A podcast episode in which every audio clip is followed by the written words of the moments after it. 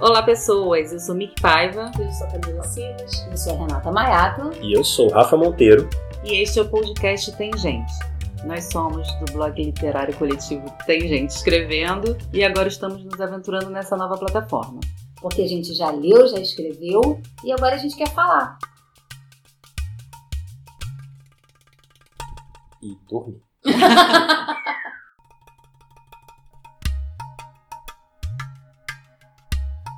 curte nosso bate-papo literário, seja nosso padrinho e ajude a gente a escrever mais uma página dessa história.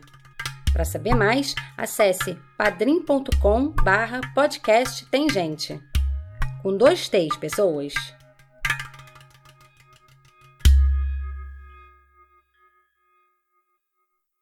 É, hoje o tema é insônia e a gente está gravando no dia 30 de outubro de 2018. Então, vocês vão é, escutar isso um pouco mais à frente e vão entender o motivo as da nossa insônia. as insônias das semanas, dos meses.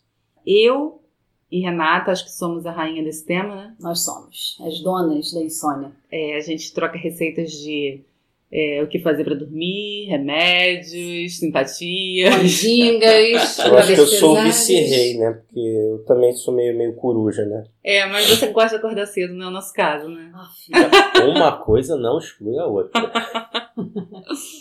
Então, a gente, é, nas pesquisas que a gente fez, só para entender e que a gente fala de insônia, não é trocar o dia pela noite, é não dormir mesmo. É tipo, você tem que trabalhar no dia seguinte, tem que estudar no dia seguinte e ficar com esse sono defasado. E como todo mundo diz, que uma noite perdida nunca volta, né? Está Nossa. perdida para sempre. Então, insônia é a dificuldade de adormecer ou de manter o sono, que excede o período de um mês. Ou seja, eu já tenho 39 anos. É, assim. e a vida? Chama como? Independente de problemas de ordem física e sem a utilização de substâncias capazes de alterar o sono. Hum, substância. Café vale. Eu não sei, nem tomo café já para evitar Não, a fadiga. É muito louco porque, dizem os especialistas, né? O estado de sono ele não é muito diferente do estado de vigília. Mas se a gente não dorme, a gente se fode. Nossa, se fode muito, meu Deus do céu. Nossa, tinha semanas, acho que há dois anos, teve semanas de eu conseguir ficar, assim, acordada 24 horas durante, sei lá, três dias na semana. Nossa. Sério, cara? Que isso? Não seguidos, Jesus. mas. Aí eu chegava, assim, eu amanhecia, eu via o dia amanhecer, isso dá muita angústia, porque eu sinto isso desde que eu sou criança. E eu, sei lá, eu levantava da cama, enchia o saco de fritar, levantava da cama, colocava minha roupa e ia pra academia, assim, virada. Nossa. E eu ia trabalhar, eu ia fazer alguma coisa virada. E aí eu pensava, não, hoje, cara, eu não dormi nada, eu, vou, cansada, eu tô é. muito morta, eu vou chegar em casa e vou dormir. Eu não dormia. É muito enlouquecedor. Eu acho que essa ansiedade também. É, assim, hoje é. eu durmo. É. Nossa. É hoje que eu vou É. conseguir dormir. Aí tem uns tratamentos que podem. Ah, e é uma doença sem cura, né? Você sabe disso. Ai, gente. A gente Então tá, pode. gente. Perguntinha: é, insônia é uma patologia? É uma doença? Eu te quero perguntar agora. Ah. Eu acho- de insônia? Qual médico que eu procuro? por exemplo. Acho que é psiquiatra, né? Neurologista, talvez? É, Eu acho que dependendo do psiquiatra, nível, eu você tem vários approaches, assim. Acho que até endócrino, porque você tá dando É, o hormônio, hormônio né? do sono. Que eu tomo ele em Dragias, inclusive. Homeopata, que é a né? melatonina. Eu, trato bastante com homeopatia, assim. Mas em determinados casos é isso. É, eu acho que o pior. Mas me, me diz alguma coisa. é, me diz esses tópicos que eu pesquisei. Renata, você que é da, da minha, da minha equipe. Clube da Insônia? Você diz o que, que você faz e o que, que você não faz. Adotar horário regular de sono. Tipo, todo dia Não. você dorme ao mesmo horário. Não, não. Evitar dormir muito durante o dia. Ai, a gente não consegue a gente É, trabalha. né, tipo- Você, então, fazer atividade física pela manhã ou à tarde, evitar à noite. Hum, Nem de manhã, nem de tarde, nem de noite nesse momento da minha vida. Mas geralmente quando, quando eu tô fazendo um exercício regular, assim, é geralmente no período da tarde. Tarde pra noite. Esse papo de levantar às seis da manhã. Eu levanto fazer- seis da manhã pra ir pra academia. Em sua defesa, eu quero dizer que você fica andando muito pela cidade. Isso É. conta como exercício. É verdade, é verdade. Você Conta tinha que mesmo. colocar aquele contador de passos no seu celular pra ver quanto você anda. Ah, eu tenho medo de deprimir, gente. Evita bebidas com cafeína à noite? Sim, isso eu tenho feito. Eu sempre tive é, o costume de tomar muito café. O meu apelido num dos cursos de inglês que eu dei aula era Little Coffee. Porque eu já chegava na sala dos professores assim, tem um cafezinho, Little Coffee. Café. Little Coffee é ótimo. E aí eu comecei a perceber que eu tava tomando café assim, sete, no intervalo das aulas de sete às oito da noite, de oito às nove da noite. E aí eu parei. Eu acho que assim, o último café que eu tomo é tipo depois do almoço. Não sei se tá funcionando muito, não, mas é. Eu já ouvi dizer que tem que parar antes das seis, ou até as seis. Ah, então tá bom, né? Mas É. aqui às vezes É. eu não faço também, desculpa. Mas você não tem problema pra dormir, não. Não, acho que só quando eu tô um pouquinho mais agitada ou quando eu tenho alguma coisa pra resolver, acho que. A gente odeia você, você sabia, né, Camila? Assim. Cara, eu na verdade eu É um sou. bebezinho. Eu sou um tijolo. Ai, né? que inveja. Sério. Se eu estiver cansada mesmo, vindo pro lado, já tô dormindo. Nem detonação em Não, pedreira, eu, né? eu, quando eu tô muito cansada, eu não durmo bem. Sério? Aham. Que nem É. bebezinho, né? Que falam que bebê tem que dormir de tarde pra dormir de noite bem. Sim. Eu não posso dormir de tarde, eu me gente tá precisando disso, desse. É, time. você come alimentos leves no jantar? Sim, né? Você tem uma Como, alimentação. como? É. Evita o consumo de bebidas alcoólicas? Oi? Oi, linda! Come again? Não evito. Na verdade, eu estimulo o uso de bebidas alcoólicas. peraí, bebida alcoólica. Diga, diga. Dá sono, não. Eu, às vezes, quando bebo muito, eu fico com sono, fico sonada. Ah, depende da bebida, né? Sei. Cerveja te dá sono? Cerveja Depende, enche, cara. dá uma Não, mas- lombeirinha, né? Dá uma Ah. lombeira, mas. Depende se você-. Se você estiver bebendo assim, num, É, vinho num bar, Vinho sono. bebendo ali seu chopinho com galera. Mas se você estiver em casa, É. você fez ali aquela refeiçãozinha leve, uma tapioquinha e tal, bebeu uma cervejinha, ela dá um. É. lombeirinha. Né, dá uma lombeirinha. Só que em grupo, não. Em grupo, É. não. É. É estimulante. É, É. na verdade, o que estimula na cerveja é o grupo, né? Pois é. Mas a álcool, cerveja é só. não, mas álcool nunca é indicado pra quem tem insônia. Não é, Ah, porque não? eu acho que é sempre estimulante. É porque É. eles dizem que mesmo que você. Que, que o álcool dê aquela tombada, o seu, a sua qualidade do É. seu sono não vai ser a mesma, entendeu? Ah, sim. Ou você pode ter aquela insônia no meio da noite, que é pior. acordar, É. tipo, caraca. É, você trabalhar diminui- também. Diminui a exposição à luz durante a noite? Assim, no quarto, tem TV. Não tenho TV, é, tenho evitado Celular. muito celular. É. Eu, eu tenho uma péssima mania de, de assistir seriado no meu celular na cama. Ah, querida. E eu não, eu ainda penso em comprar um iPad, porque aí é maior a, a tela, sabe? Pra Você ter quer mais. dormir? Quer? quer dormir? Já monta-se aquele painel, né? Que nem streamer. Tem cinco telas, uma com cada Tipo coisa Minority Report. Exatamente. Nossa. É, cria um local aconchegante pra dormir. Isso você já falou que fez, né? Gente, eu, eu cheguei até a comprar, eu não sou Roupa muito... de cama é, nova, eu lembro. Eu Você não sou uma falou. pessoa muito consumista, assim, mas ficou... Eu não sei, essas coisas que dizem que o seu celular tá escutando a gente, né? Uhum. Com certeza. Então, e aí o, o meu Instagram começou a anunciar uma, uma página que vende roupa de cama maravilhosa. Enfim, eu entrei, fui seduzida, comprei, comprei várias, assim. Uma, inclusive, que é a, a parte de baixo, aquela- aquele lençol que você coloca, não o que você cobre, Aham. né? O de A elástico. capinha? É, Não é bem a capa. É, é o lençol de elástico Ah, que fica sobre aquele de elástico que a gente consegue Ah, dobrar. tá. Então, esse de plush, sabe? Nossa. Fofo. Ai, que delícia. Não, é um Não, abraço mas, aquilo ali. mas isso só se pode usar no bairro onde você mora, né? Porque na Tijuca não dá pra usar isso, não. Ia morrer de calor. Mas é- eu também sou friorenta, né? Então, mas o seu bairro é mais frio, mais fresquinho. É. Mas Eu lembro que eu saía da. PUC e eu tinha frio. Aí eu chegava Aham. na Lapa, onde eu morava, e tava tirando a roupa já, sabe, de calor. É. Na época de PUC, eu saía de casa de São Cristóvão, para sete e meia, com um casaco no braço, chegava aqui tinha que botar casaco. É, eu tinha cara. casaco, coloca casaco. A Gabi é É. fresquinha, Sem é qualquer coisa. você deveria morar. Você faz atividades relaxantes à noite? Eu, assim, não só à noite, eu faço meio que o tempo todo. Eu me alongo o tempo todo, eu faço pranayamas o tempo todo. Olha. Aí depois diz que não faz atividade física. Não, pranayama é atividade respiratória. Ué, mas várias. É uma atividade física. É, Respira.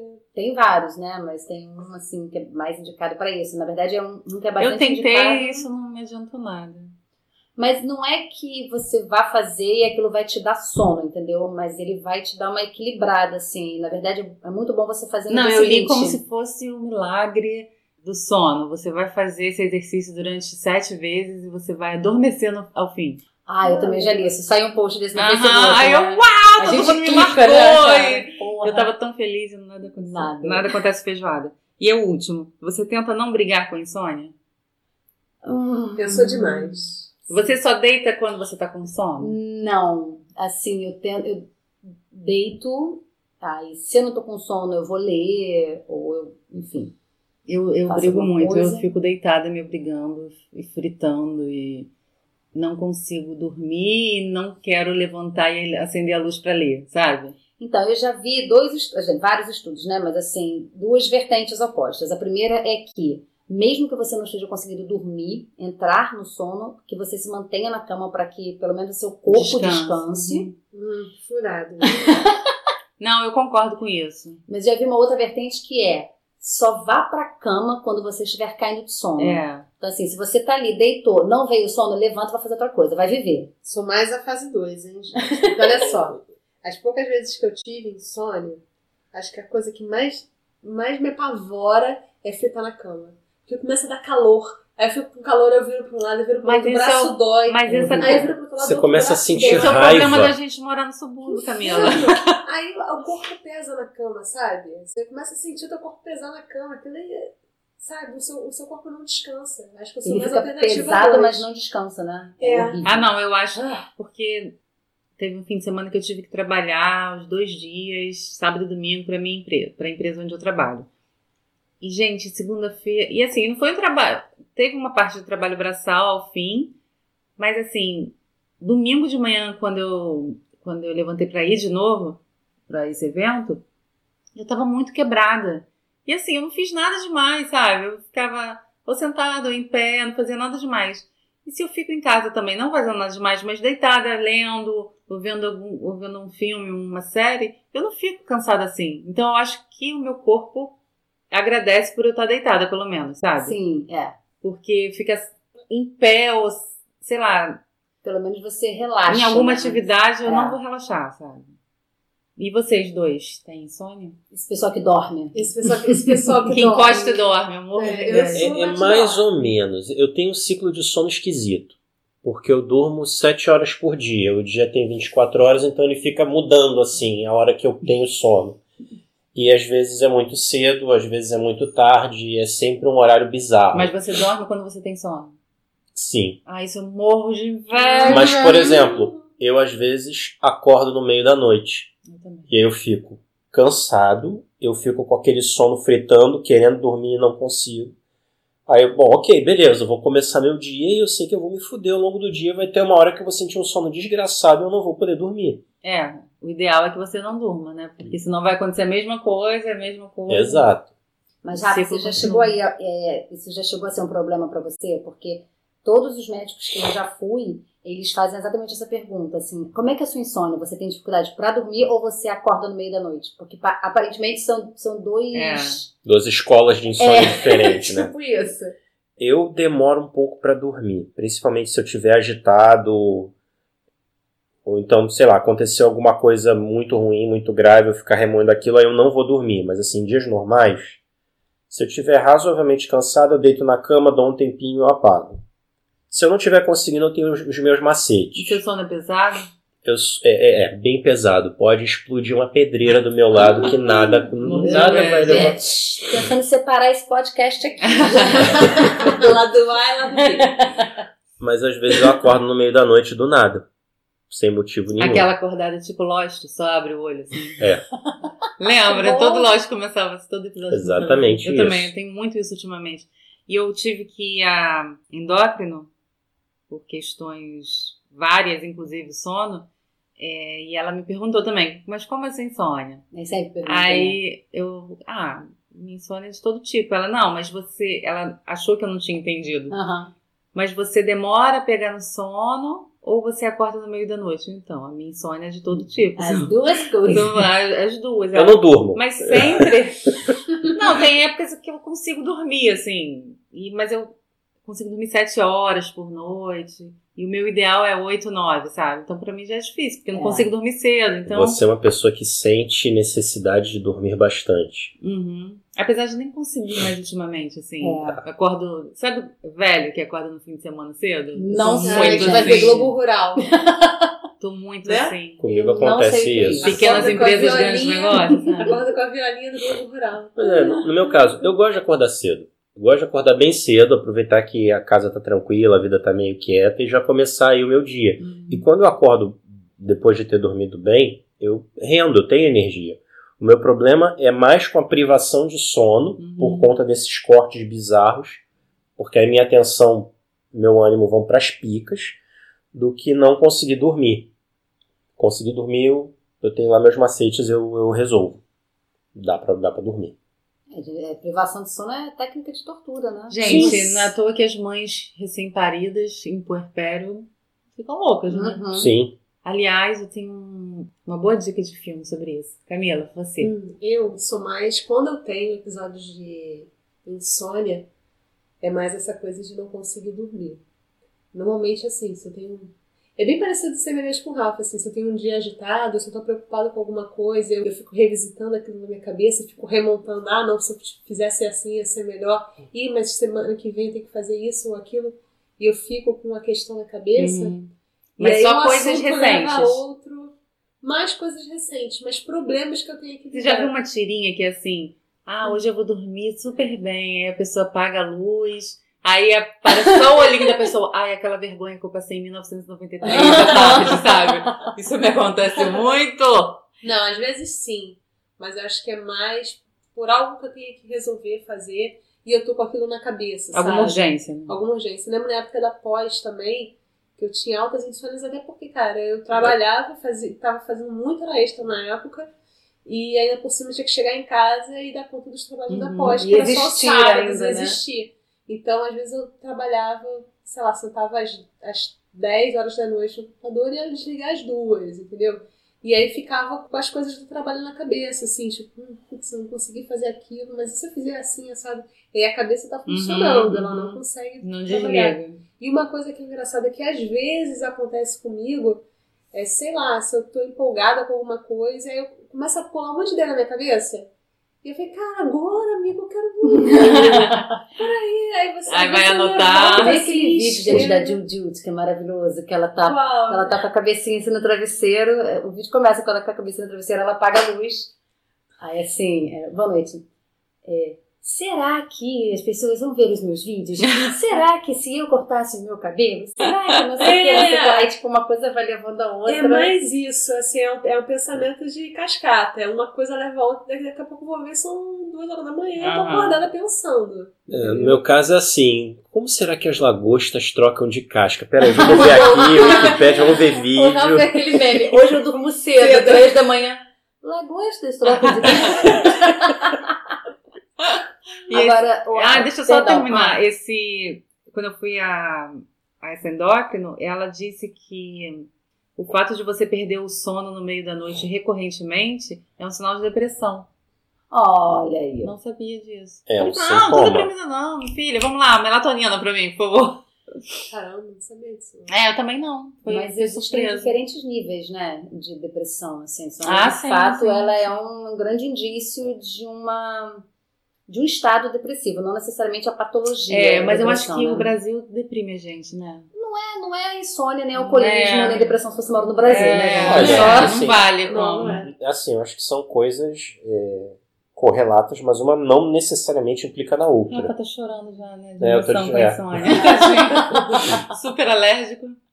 Eu acho que você pode ser uma pessoa deprimida, às vezes até ativa, Uhum. sem problemas de sono, ou você ter lá seus problemas de sono, ter outras coisas. É, mas eu acho que é um sinal da depressão. Eu acho que nem todo mundo que tem esse tipo de insônia é deprimido. Mas se você for deprimido, você vai ter essa, Prova essa insônia. é, provavelmente Mas, tem, vai mas ter. tem também é, gente que tem a patologia, assim, da depressão, que dorme muito. É, é esse, esse é o meu. Se a É o meu dormir muito, ela é. tá escapando muito da realidade, você pode observar o que esse tem. é o meu. Imagens de pessoa deprimida é essa, que dorme muito. Agora, me, me corrija aqui, Rafa, que eu acabei de falar o nome antes da gente começar a gravar, o do filósofo suíço. O Alan de Botton, Alan de Bottom, exatamente. acho que é esse, eu não, é, bom, não É, tenho certeza. é esse, mas é que eu não sabia. Mas o Alan né? dele é com I, né? É. Parece em francês. Exato. Alain de Só Botton. isso, Eu falava Alain de Botton. por isso. Alan de Botton, olha aí. É, ele, ele tem uma frase maravilhosa, que é a insônia é a vingança da mente por todos os pensamentos que evitamos durante o dia.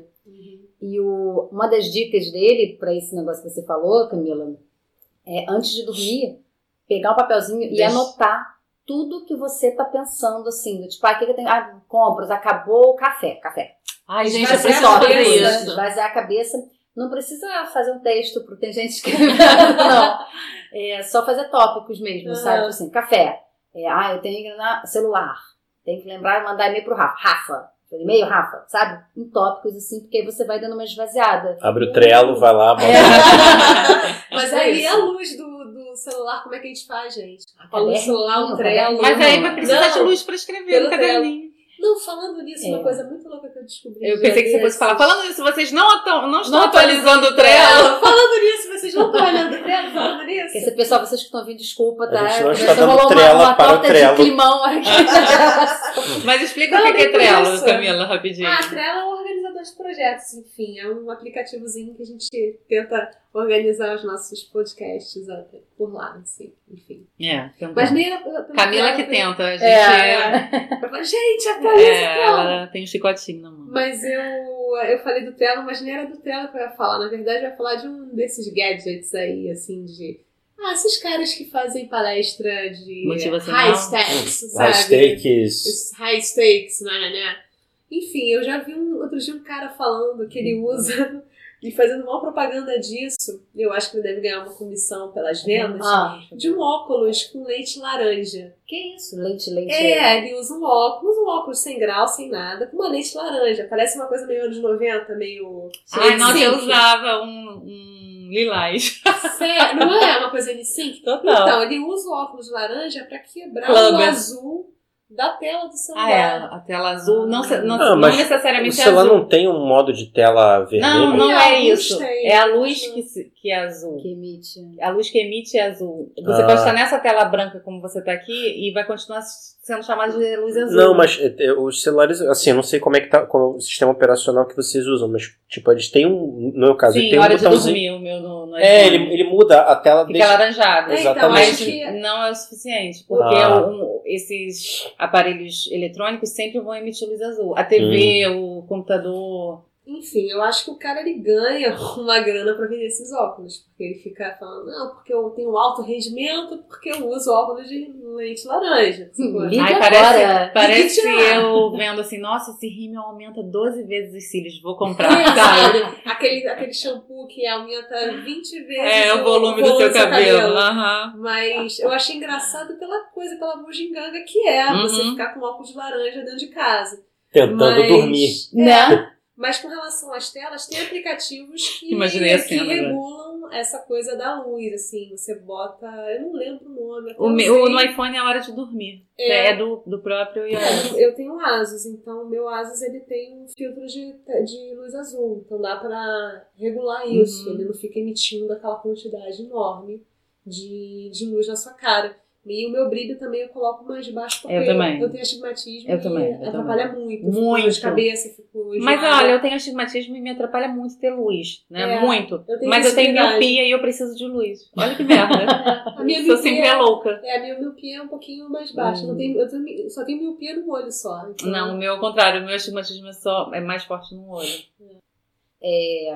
Então, gente, aproveitando esse gancho aí, é, queria perguntar pra quem tem dificuldade de dormir, qual é a chatice de vocês? Assim, tipo, é barulho, é... Porque quando você tava falando dos óculos laranja, eu tava pensando né, na máscara de dormir, que eu tenho uma pequena coleção, assim, tem uma tipo de gatinho, assim, com os olhinhos. Todas aquelas que dão em avião eu pego.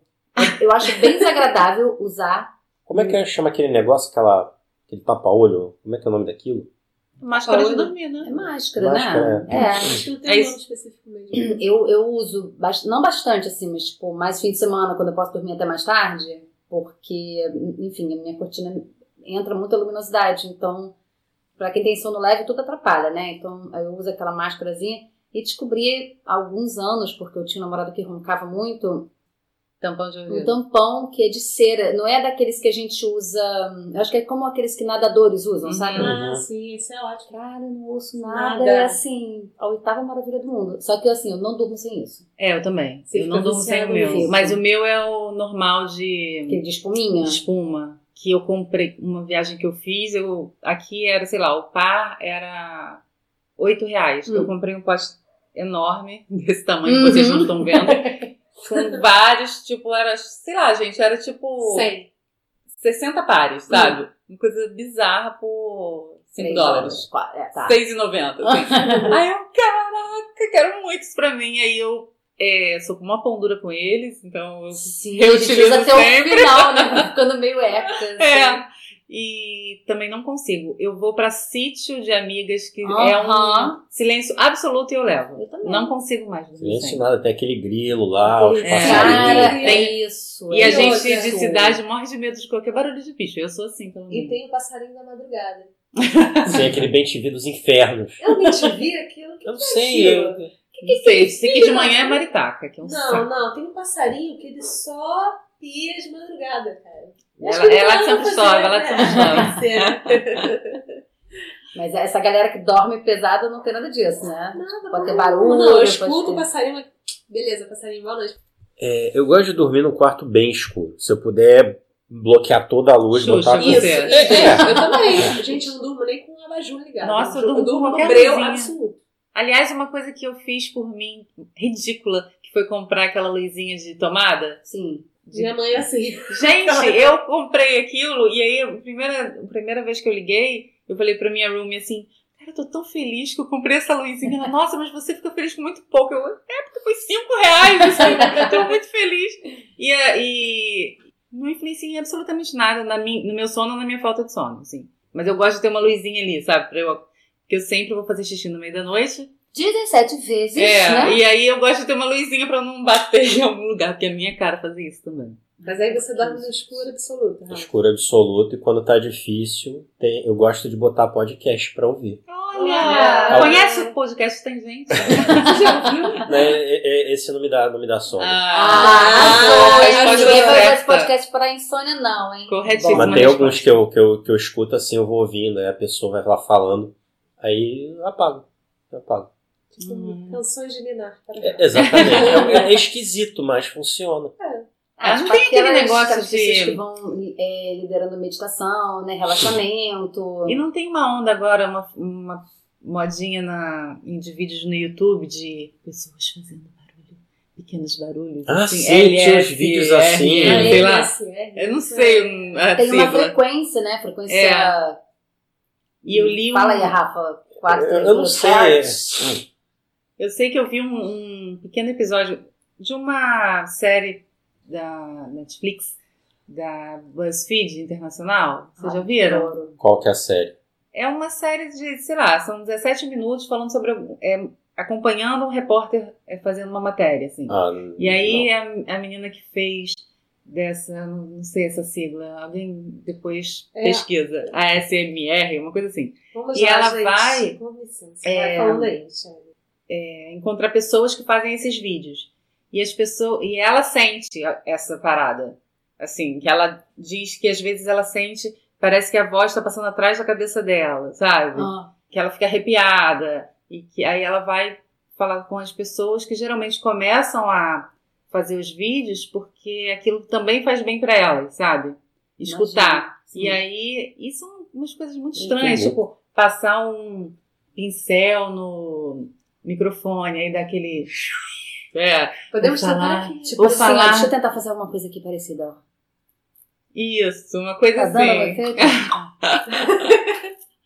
E aí a pessoa fala bem perto do microfone e fica falando assim.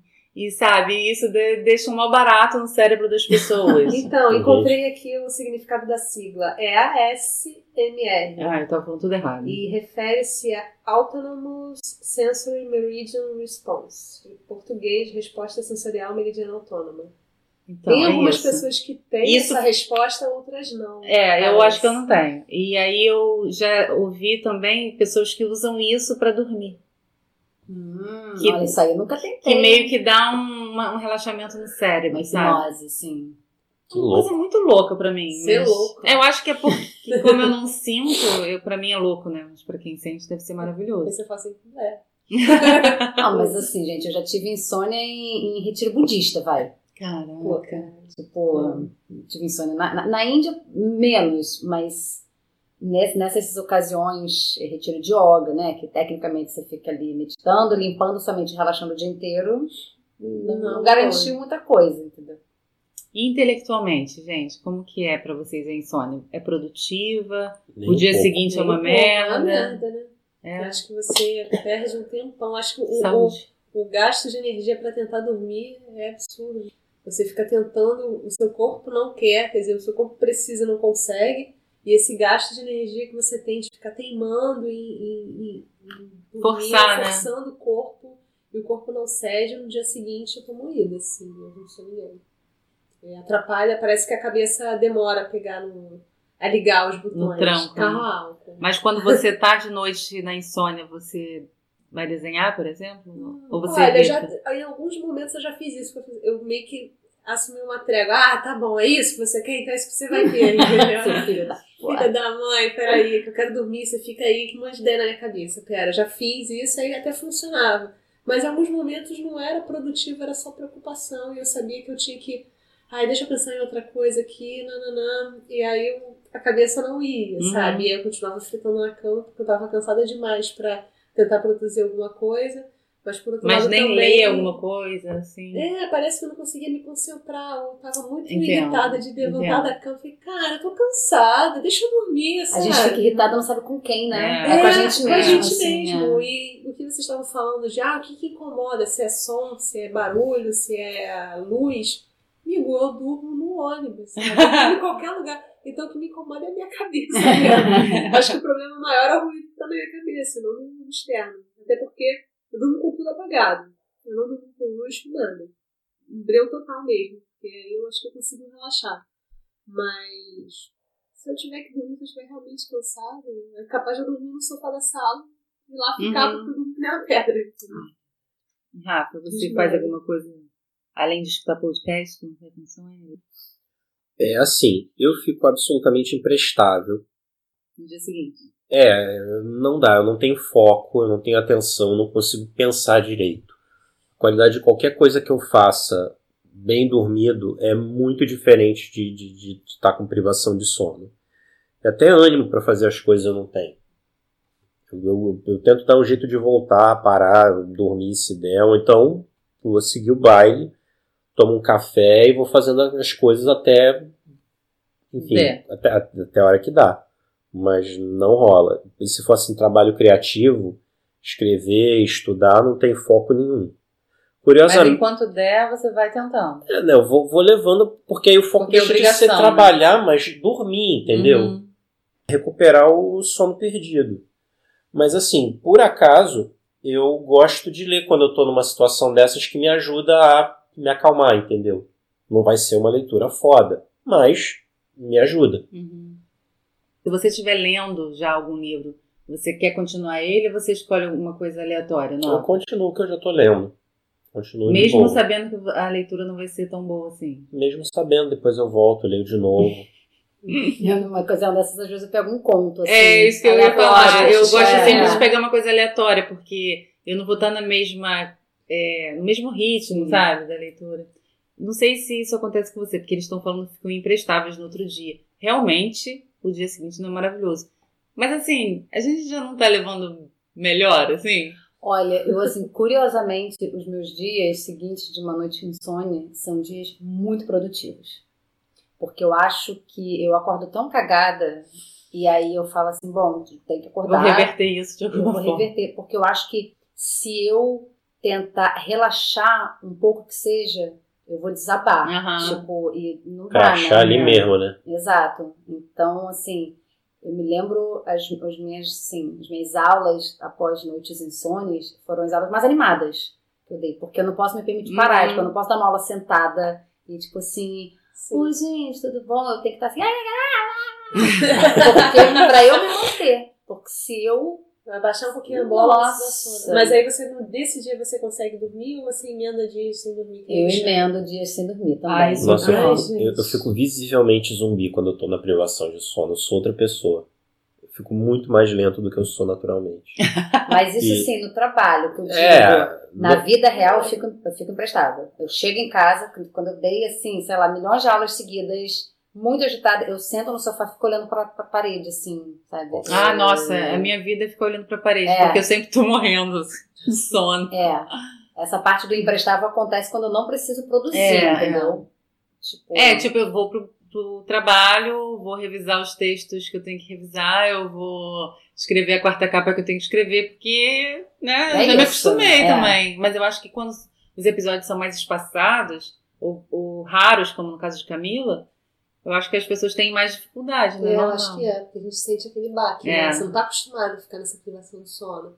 Eu durmo, eu não durmo muito, assim, muitas horas. Eu Não, cara, dormi mas eu ia falar isso. A horas. gente sempre, principalmente na época que o blog estava mais ativo, tá, era eu e você uma hora da manhã trocando mensagem sobre. Sim, sim, sim. Assim, eu, eu até durmo, tipo, às vezes eu vou dormir uma hora da manhã, acordo seis e dez, seis e meia, entendeu? Mas eu sinto que ao longo da semana isso vai pesando. Tipo, na Uhum. sexta-feira já tô um bagaço. Uhum. Mas É, vai acumulando, né? vai acumulando. Mas no geral, acho que sete horas de sono pra mim tá beleza. Durmo bem sete horas, entendeu? Mas eu durmo direto, né? Na maioria das vezes. De vez em quando acordo pra ir no banheiro. Gente, é quando bem pra ir ao banheiro? É uma mas- ida sem volta? aham. sono? Nossa, eu não sei o que é uma noite sem fazer um xixi. Também, sou uma Xixizinho de lei. Nossa. Eu sou um camelo. Mas agora Que pensando inveja. aqui, gente, assim, a gente falando de- dessa coisa do lado criativo e, e a insônia. Vocês acham que a insônia pode influenciar os escritores na Ah, eu obra, tenho certeza. no estilo que eles adotam? Vocês Tem conhecem uma- algum escritor que era um, um insônia declarado? Ah, assim? um- um- uma paixão da Renata. O Uhum. velho safado. O velho Velho safado. Safado, inclusive com o livro dele aqui. É um livro de contos chamado Crônica de um Amor Louco. É, tem um subtítulo que é Ereções, Ejaculações e Ui. Exibicionismos, parte 1. Qual- Fala o nome do velho doido, safado. Charles Bukowski. É, ele era um sonho declarado, assim, um bêbado, né? Então, Viu como a Bêbado bebedeira sonho. não é boa Tá pra dormir, Camila? Pois é, virava isso. altas né? noites. Na verdade, ele vivia muito na É. noite, né? Vivia em bares, enfim. Bueno, Um boêmio. Então ele produziu Bebia pra dormir? muito. dormia pra beber. Bebia pra viver, né? É. Vivia pra beber, vivia pra viver. É, inclusive tem um conto dele aqui que se chama carinhosamente O Espremedor de Culhões. Que é, é assim, é autoexplicativo, gente. É um, entendeu? uma máquina que tem uma pessoa que vai falar espremer culhões. e aí a pessoa não sabe assim muito. Fica ali meio assim, sem jeito de operar a máquina, né? De espremer culhões. E alguém diz assim: lá vem você com essa bobagem de novo. Acho que tu não anda dormindo direito. Tem alguma coisa errada contigo. Ele responde: É, sim, tem razão, insônia. Fico sempre pensando que a gente devia estar preparando soldados. Me reviro na cama a noite inteira. Que grande negócio que não ia ser. que é isso que você falou, né, Camila? É. Tipo assim, hum, deixa eu ver o que, que eu posso fazer para salvar o mundo essa noite. Essa noite. e não vou dormir. E aí, aí você não salva o seu dia seguinte, né? Exatamente. Não dá Hum, pra é. fazer tudo. Você não consegue dormir, que é o mínimo. E outros Vocês- escritores que vocês. que, que são insônios, que eram insônios. Ah, eu acho que os românticos da segunda geração, vocês lembram de primeira, segunda e terceira geração romântica? Só o pessoal das letras. vagamente. É, a última vez que eu estudei isso tem mais tem Ah, 20 e- anos. Né? tem- Os românticos eram tudo boêmio. É, não. Tinha os indianistas, que eram chatos. Ups! É, chato mas tinha- off? Fala pra gente. Ah, os, os guaranis da vida, Uhum. Iracema. Hum, José de Alencar. Zé. Vamos, vamos dar nome aos Zé, bois. desculpa qualquer Zé. coisa, mas porra. Carlos Mas ele Gomes. Não, mas eu gostava até do. de- eu gosto de outros livros dele, mas essa fase indianista eu acho muito chata. E aí tem aquela fase do hiperromantismo. São aqueles. é, Lord Byron, que era o, Ah, o, o herói deles, que morria cedo de tuberculose. E cedo, cedo mesmo, Ah. assim, antes, Dos sei lá. 30, não dobrava nem a Não! pouco. Dos Era 20. tipo 20 anos. Gente. E eram apaixonados por mulheres inatingíveis. É toda essa escola byronista, assim. Hum.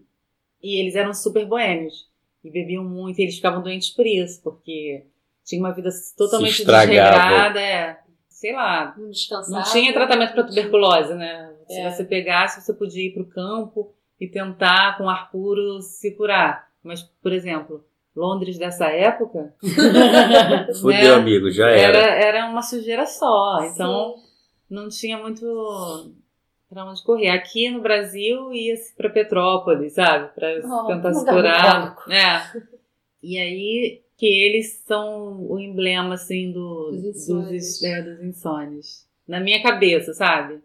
Porque eu não vejo Machado de Assis é, tendo insônia e indo dormir bêbado, sabe? Pra mim, ele era bem certinho. Ia Muito dormir com caretão, Carolina. né? Ia dormir com Carolina na hora certa, todos os dias, sabe? Carolina, são 8 horas da noite. Recolher as nossas aposentas. Exatamente. Muito bom. E os, os contemporâneos são pessoas normais como nós. Também Devem, devem se fuder um dia, no outro não, assim. Eu acho. É que naquela época não tinha internet, não dava pra ficar acordado até tarde, não tinha tela. É, pois é, isso é algo que, que é, beneficia muito, né? Beneficiou muito é. os autores de outrora. Que eles não Mas tinham eles, esses- eles se encontravam mais, isso era bom também. Ah, isso é ótimo. É? Sei lá, se o cara acordasse essa noite perguntando "Hum, como é que será que as lagostas trocam de ele, ele tinha que ter a biblioteca, Eles ele tinha que acordar de Barça. noite, ia ter que pegar lá a lamparina, ia até lá e fazer toda uma pesquisa, dava trabalho. Dava, dava. Na nossa vida no colégio foi assim, né, gente? Não tinha internet. Barça Mirador, É. né? É. Aliás, Britânica. é tempo. Vida pra internet, nós lembramos. E alguém tem mais um escritor, assim, que se lembre? Cara, eu, um que vem à minha cabeça é o Franz Kafka, né? E até a minha dica, justamente, é um livro do Kafka. Mas não dá agora não, segura isso pra Não, ninguém ouvir.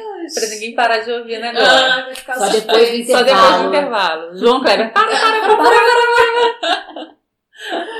Mas, Mas- Você, ah, você foi à casa dele, em Praga? Fui, fui, cara. Você, você teve que se abaixar pra entrar na casa dele? Não, não foi, é, eu fui na, na casa dele, na casa dele onde ele morou. Quer dizer, tem várias casas do Kafka. Tem uma que é num bairro antigo, acho que é o bairro judeu. Aham. E é uma casa bem li- Gente, pequenininha. imagina eu pra sou entrar lá. Camila. Imagina eu pra entrar lá. Eu fiquei me sentindo, ai meu Deus, eu entro e ninguém mais entra. Eu tenho 1,60 tive que abaixar a cabeça, sabe? Nossa Porque a Senhora. porta é pequena. É tudo sabe? pequeno, é muito- parece uma casa de boneca, de anão, Sim, sei lá. eu tirei uma foto lá na porta da casa. e hoje é uma loja de souvenirs do Kafka. Então, assim, talvez a gente olhando aquela casa, deve ser, a gente entende o porquê dele ter dificuldade de dormir. Se sentir oprimido. Claustrofóbico. Se sentia claustrofóbico, assim. Ele era Mas- insônio. Ele era insônia.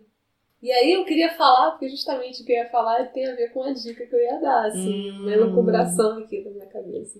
Ah, mas deixa eu pedir antes de você continuar. Pesquisa quais eram os, os expoentes da segunda geração romântica, que agora eu tô com isso na cabeça. cabeça.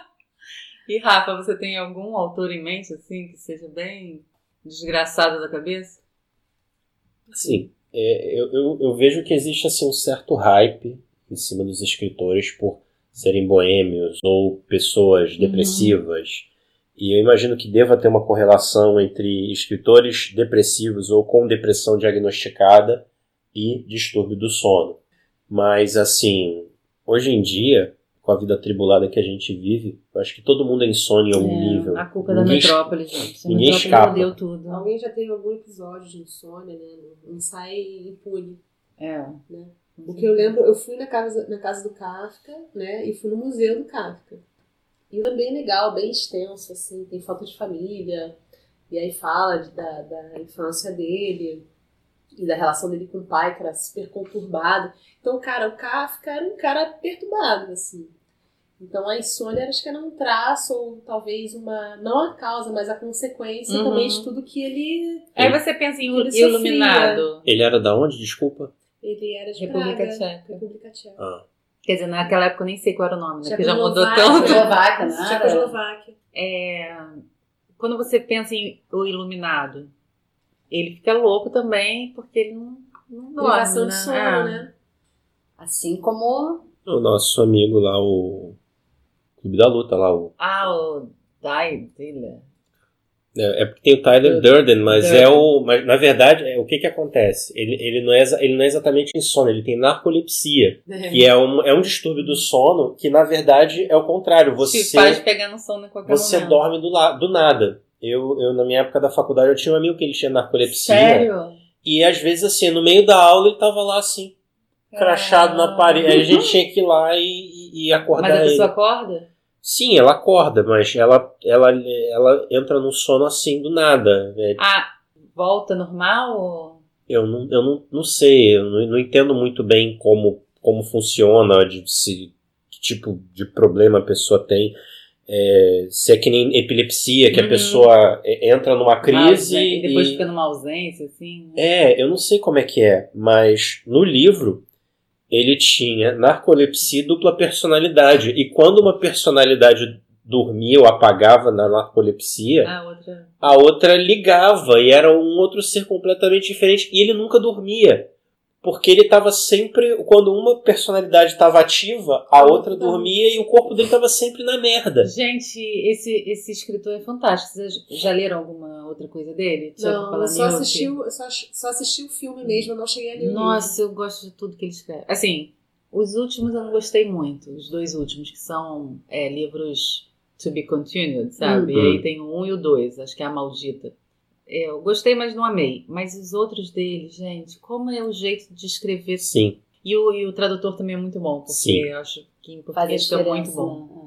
né? Ele tem um jeito de escrever assim muito rápido, muito, É. muito sagaz. Ele tem, assim. umas, ele tem uma parada que não tem nada a ver com estilo, mas me lembra muito do Neil Gaiman. Porque eles fazem umas comparações muito inusitadas, assim, Ah, sabe?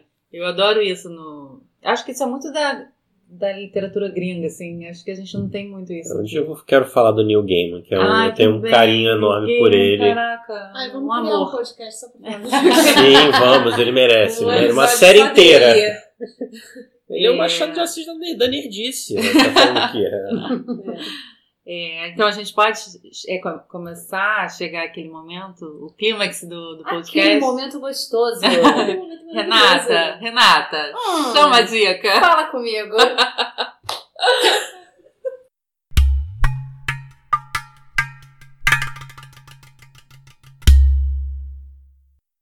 Bom, é, a minha primeira dica de hoje é um livro chamado Terapia, de um autor chileno, Ariel Dorfman. É, ele faz parte daquela coleção Plenos Pecados que a gente já falou aqui. Eu utilizei o livro do Veríssimo para falar do, da gula, né? E esse faz parte do, do Plenos Pecados e o, e o pecado da vez é avareza. Eu acho que a Companhia das Letras devia patrocinar a gente. Eu Você ama acho, essa série da, obje... da Não, finada gente, objetiva. Nem a gente patrocina a Renata, pelo amor de Deus. Não, gente, É, é, nós aqui, coletivo.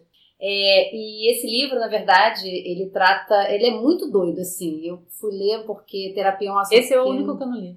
Tá aqui, posso te prestar. Por favor. É, fala da história de um cara chamado Graham Blake, que é um cara que tem assim é, umas questões éticas, questões com éticas e moralidade muito profundas. Ele é muito obcecado com a imagem que ele passa para os outros. Ele tem uma empresa chamada Terra Limpa, que é uma companhia líder no ramo de biodiversidade, assim.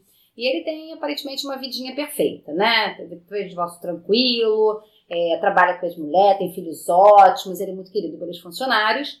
E aí tem um determinado momento que a empresa passa por umas dificuldades financeiras e ele se vê em meio a uma crise e ele precisa demitir alguns funcionários, ele fica muito mal com isso, porque ele tem a questão né, de não fazer mal ao outro, enfim. E aí, quando ele começa a ficar muito mal, o mote disso tudo é a insônia. Ele começa a ficar assim. eh, Tem uma passagem no livro que ele passa 95 dias consecutivos, tipo a gente, Migs, sem, sem dormir. 95 Aham. Fucking Fucking days, né? Enfim, e o livro se chama Terapia porque ele vai procurar um doutor, doutor Carl Tolgat, que toda vez que eu vejo só penso no doutor Colgate. É, quando você falou também pensei. Não tem como não, né? E esse cara tem um método assim, não muito ortodoxo de terapia. É uma coisa que começa meio Big Brother, sabe?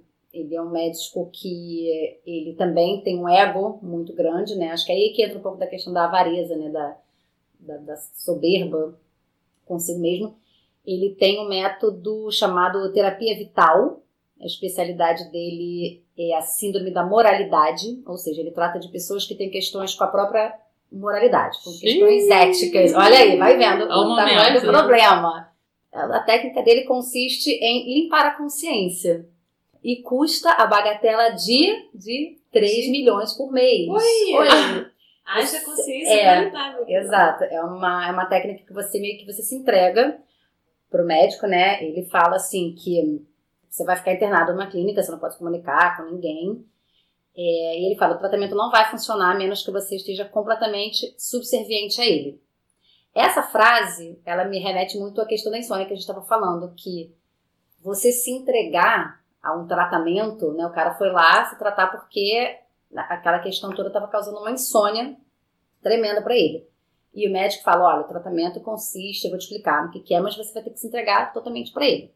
E eu acho que essa, essa palavra, né, você se entregar, ela tem muito, muita relação com a questão da insônia, né? Que a insônia Sim, você não se, se entrega, entrega você não consegue Cair nos braços de Morfeu. cair nos braços de Morfeu, exatamente. E essa, essa técnica de terapia, a primeira pessoa que vai fazer parte dessa terapia, ela é observada, então ela se coloca ali no front, e a equipe do Dr. Tolgatti, não Colgatti, eles estavam observando que o Blake, né, que é esse personagem principal, ele ficava se massageando os olhos, é, que ficaram tantos dias insones que ele já tinha perdido a conta. Mas a equipe estava observando ele. E eles contaram, foram 95 dias sem que ele tivesse conseguido dormir mais do que uma ou duas horas por noite. Algumas noites, nenhuma hora.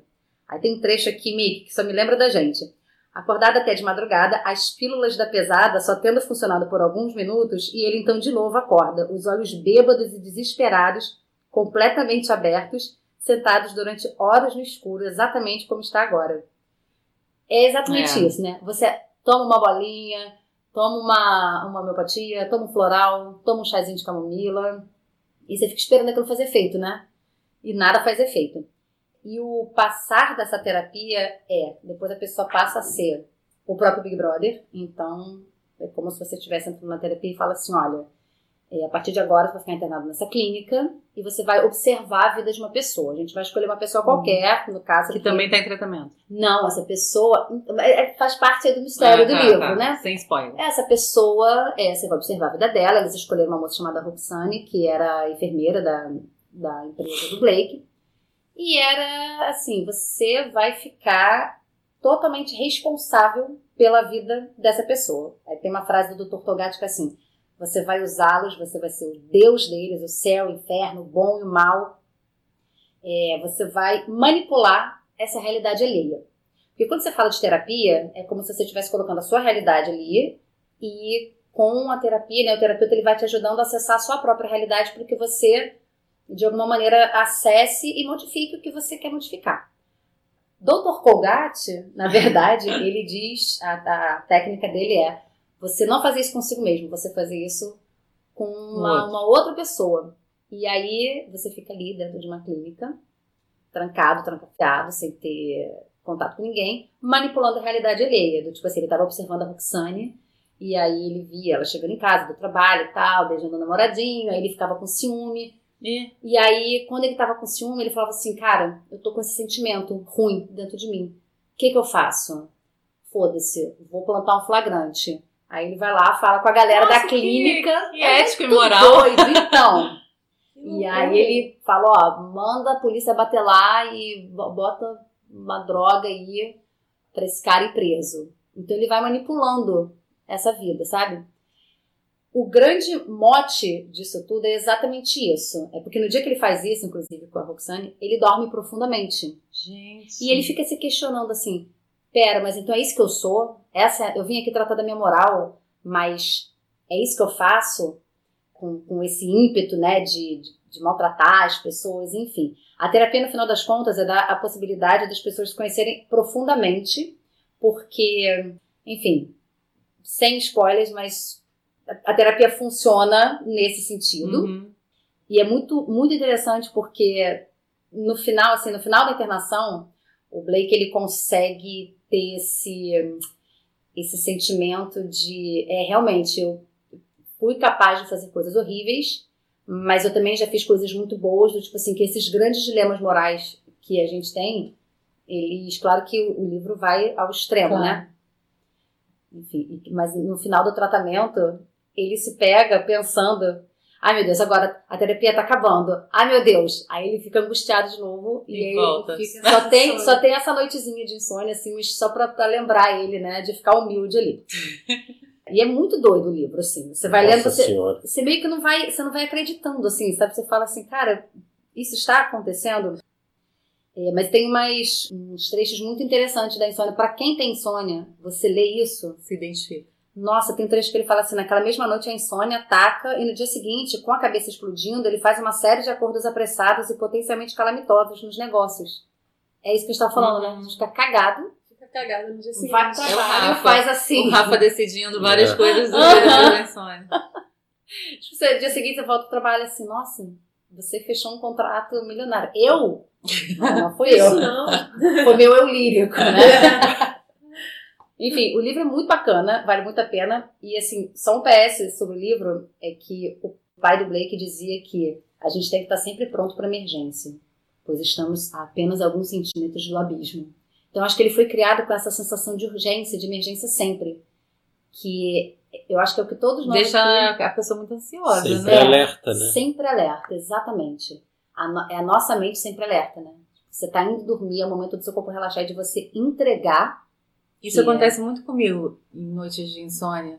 Que eu tô indo, conseguindo dormir, de repente alguma coisa me acorda, sabe? E aí meu olho arregala de novo. Exato. É um inferno. Ah, e um poeminha, bom, eu já falei do livro do Bukowski, mas eu, que- eu queria só falar de um poeminha dele, é, chamado, curiosamente, Insônia. Que ele não. É, a tradução dele é livre, não tem é, tradução dele no português. Ele é de um livro chamado The Rooming House Madrigals, da Black Sparrow, tipo, é de 1988. E ele, não vou ler o poema tudo não, só uns trechinhos, assim, ele começa assim, você já esteve num quarto acima de 32 pessoas dormindo nos andares de baixo, só você não está dormindo, você fica escutando os motores e as buzinas que nunca param. Nossa, muito isso. É tipo isso, né? Essa não é vou ler tudo não vida. pra não deprimir. Mas no final, é, não é grande não, é um poema pequenininho. E aí no final ele fala assim, ah, caveiras achatadas como caixões, todos amantes partidos. E você se levanta e acende um cigarro, evidentemente ainda vivo. Que é aquela sensação que dá, né? Depois de uma noite insônia, você se levanta e fala assim, ai, sobrevivi a mais uma, vamos viver mais É. este dia. Caralho.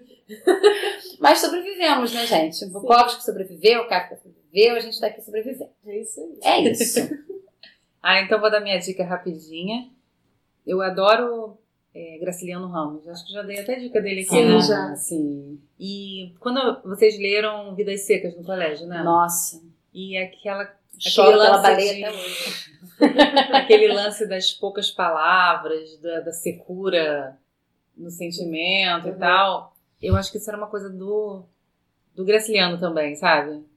De ser difícil se expressar. Porque eu acho. Eu, a minha dica é o livro Insônia. É, são, é um livro de contos, são 13 contos, se eu não me engano. São contos até que a, a maioria deles já tinha sido lançado no livro há dois, an dois anos antes. Esse livro é de 47. E é bem assim. Eu vou só falar sobre o conto Insônia. Pra, não dá pra falar sobre os 13. Ele acorda no meio da noite, sabe aquele acordar de Lost que eu já tinha falado? Que você abre o olho e ele acorda assim, sim ou não? Ele tá com isso na cabeça, sim ou não?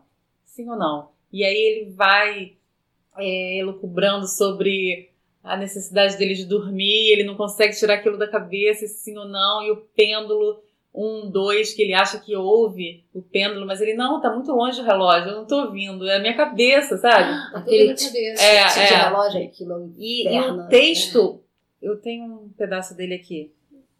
Assim, uma, uma parte que eu fiquei muito impactada, que assim, não consigo estirar-me na cama, embrutecer-me novamente. Impossível a adaptação aos lençóis e às coisas moles que enchem o colchão e os travesseiros. Porque ele tá lá, Rígido, rígido, né? sabe? Sem conseguir dormir. E, e a todo momento no, te, no texto, ele usa esses contrapontos, esse, essas marcações. Sim, não, sim ou não. Um, dois. Isso pra mim é, é mente relógio funciona, né? na cabeça Sim. dele, sabe? De que ele sabe que ele precisa dormir. E aí, quem é insone, eu sou insone desde criança, que ah, porra, eu lembro de eu não conseguir dormir quando criança. Duas coisas muito angustiantes. É um, você ter sono na hora de, mais, perto de você acordar. Isso Hum. sempre me acontece. Uhum. E a outra é você ver o dia amanhecer. Sim. E você sabe que no outro dia você tem que ir pro colégio, no outro dia você tem que fazer dever, né? Fazer aula de educação física, você tá destruída, porque É. na infância eu ainda não era acostumada a ter, insônia. E isso, é, para mim, era muito angustiante. E eu lembro uma vez, há séculos, quando Caetano e Gil lançaram o Tropicália 2, e eles foram ao, ao Jô dar uma entrevista, Nossa. e, e Caetano tinha muita insônia, e aí eles falaram isso.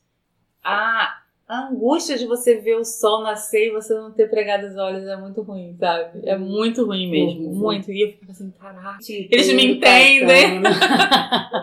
E aí eu tinha pesquisado umas coisas sobre esse conto, sobre esse livro, e especificamente sobre esse conto. Eu achei uma, um trabalho da Michelle Giacometti, minha xará, que ela diz uma coisa muito interessante. A insônia, o insônia, coletânea de contos, é sobre a relação tensa das personagens com o espaço, o espaço urbano moderno. E muito da nossa literatura da geração de 45 para cá, meio que a culpa era da metrópole, sabe? Uhum. Eu fiz pós em literatura brasileira, que era do século XIX aos dias atuais. E, de- tipo, a, a gente sempre brincava assim, ah, na, na prova é só a gente escrever a culpa é da metrópole, porque era sempre a culpa da metrópole. E hum, ela observa na obra uma diversidade de expressão na cidade e da cidade, evidenciada por meio de uma pluralidade de vozes que se esfacelam, que são tolhidas ou mesmo coagidas a permanecerem no isolamento. O espaço urbano é entendido por meio da hostilidade e do repúdio. A cidade, né? Isso Assim, é muito Sérgio Mota, gente. É, a, a é violência urbana. A- é. Não a violência só, a violência física, mas a cidade agredindo o indivíduo, sabe? Eu, eu achei isso muito interessante. E a, literatura, e a literatura nesse contexto revela um espaço pleno de restrições e de interdições, concebido como um lugar coercitivo e discriminador. E é isso tudo É meio que mesmo. martela, sabe? do cara. E aí é foda dormir depois disso. Nossa.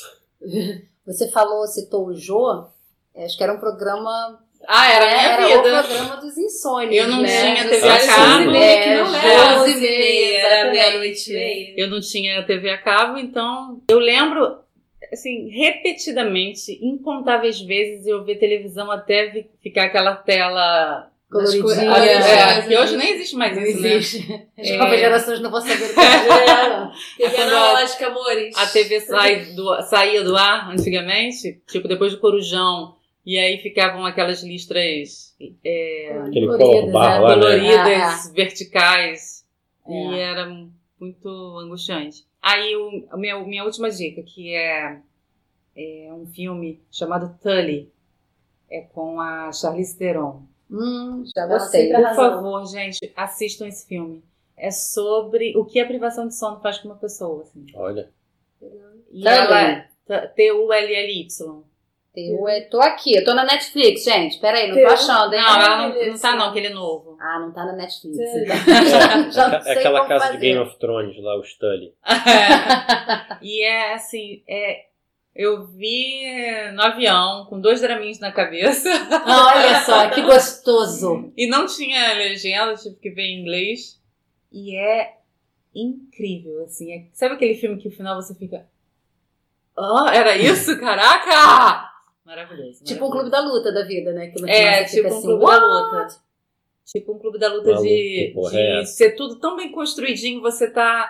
Ah, tô indo certinho junto com o filme, no final você leva uma rasteira. Hum, Muito olha aí. Muito bom. Leva uma rasteira e acorda. Rafa, antes de você dormir com Polaramine, fala a sua dica pra gente. Rafa Minha tomou um polaramine, é- já que ele tá alérgico. É. Aí aproveitou o gancho aqui, A né? Sônia hoje não vai rolar. Não vai rolar. É, a minha dica é justamente esse livro, O Clube da Luta. É um livro de 1996 do escri- escritor. Ele é americano? Chuck Palahniuk. É. Chuck Chuck Palahniuk. E ele conta a história do sujeito, que é um narrador. Eu não, eu não lembro agora se ele tinha um. Narra em primeira pessoa. É, ele narra em primeira pessoa, mas eu não sei se fica claro o nome dele. E ele é um sujeito que ele se fudia muito por jet lag, por conta do trabalho em escritório e por conta disso ele não dormia. E aí, lá pelas tantas, ele foi indicado a entrar para um grupo de apoio a pessoas que tinham câncer de testículo e tinham perdido os testículos. E ele nem, nem tinha câncer nem nada, mas ele ia porque ele ouvia as histórias, ele chorava, se comovia e aquilo de alguma maneira fazia ele dormir. O choro, né? O choro liberava essa. É, é essa algo assim. aí. Só que lá pelas tantas, ele conhece uma menina que também frequentava o grupo. Era viciada em, em grupos de apoio. Exatamente, viciada em grupo de apoio. Adorei. No filme interpretado pela Helena Bonham Carter, não é? Nossa, maravilhosa. Sempre muito louca, né? Muito louca. É aquele momento que você pensa, peraí, eu tô vendo o filme do Tim Burton. Na- Nessa época nem era ainda assim, né? É, é que eu só fico, só fico, eu só tava esperando entrar o Johnny Depp ali com uma roupa bizarra, mas enfim. pra fazer um. E, e, do- e ele, num- né, lá pelas tantas, ele conhece um cara que é o Tyler Durden, que é um maluco lá que fica amigo dele. Só é o Brad Pitt em sua melhor forma, né? Brad Vamos Pitt em sua melhor forma, assim, testosterona no talo. E ele trabalha num. Esse cara, esse, o Tyler, ele trabalha como projetor de filme de cinema, enfim. Ele tem um hobby maluco que é ficar botando frame de filme pornô nos filmes que as pessoas. Então você tá É vendo, muito sei lá. Branca de Neve e de repente lá tem no meio do filme um frame lá de penetração, algo assim. Pra fazer a mensagem subliminar. Exatamente. E lá pelas tantas, ele, ele é convidado por esse sujeito a entrar para um clube, que é um clube onde só vai homem. E o clube ele tem algumas regras. Adoro. É, Tô quase falando junto com você, assim. a primeira regra do clube da luta é que não se fala sobre o clube, Clube da, da luta. luta. A segunda regra do clube da luta é que não se fala sobre o clube da luta. E a terceira regra é que se você é a sua primeira vez no clube, você vai lutar. E no clube é assim: é um monte de cara num porão, e quem tiver no meio são sempre duas pessoas vão lutar entre si. E a luta é livre, freestyle, né? vale qualquer coisa. Você só vai lutar de calça, você vai sem camisa e sem armas. Mas fora isso, você com o seu corpo. Dedo no cu e gritaria. Exatamente. Grito no cu e dedaria. E aí ele emburaca nessa. Ele é um cara muito fodido, porque ele, ele não dorme, ele às vezes acorda todo, todo esquisito lá, estrupiado, antes dele entrar, de fre- frequentar o clube. Mas ele come- começa a frequentar esse ambiente e coisas estranhas começam a acontecer. Assim, o livro não é sobre sono, mas o sono tem um papel muito importante no livro. Eu não vou dar spoiler. Ah, mas esse clássico eu acho que. É. Gente, um... a gente tá velho, né? Um filme de, da década de 90. A gente, É, a gente já faz spoiler, é um É, clássico né? É, Para gerações mais jovens, eu recomendo. É um, é um- Aliás, a década de 90 deu os melhores filmes que a gente tem até hoje, né? Nossa. Vamos combinar? será que é porque a gente, a gente fala isso porque a gente foi meio que adolescente nessa época que a gente fica achando? Talvez. Fica aí uma dica, um tema para um próximo podcast. Ah, mas é porque- por exemplo, é maravilhoso. Não é? Nossa, me lembro de ver no cinema, O gente. Sim. Pipoca. Ai, Suspeitos é maravilhoso. Maravilhoso. Kill Bill. Viu, é. Mas que o Bill já é 2000. É o finalzinho, né?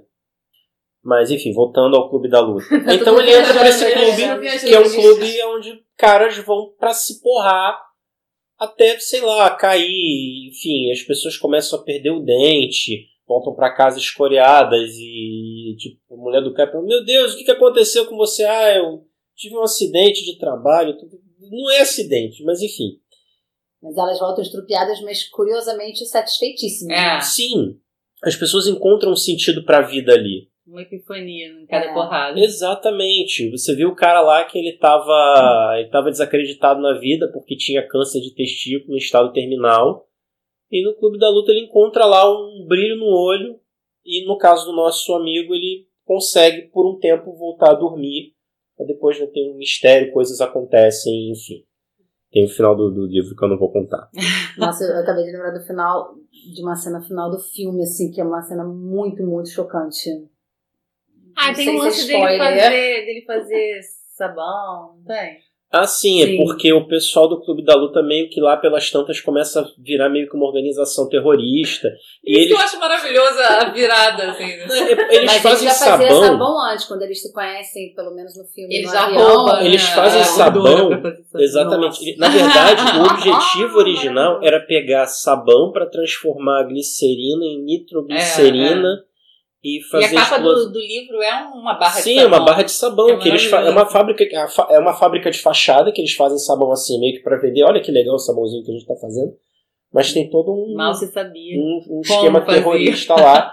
Aí depois o cara quer se libertar e não consegue. E depois vocês vão entender por que, que ele não consegue se libertar daquilo. Então. Millennials, vocês que não viram ainda, O Brad Pitt, ele não é só o ex-marido Vejam o filme e leiam tem livro, porque o Chuck. Palahniuk é foda. É, ele tem um é jeitão demais. de escrever que ninguém mais tem. Posso super dar uma lista ágil. aqui de, de bons livros dele.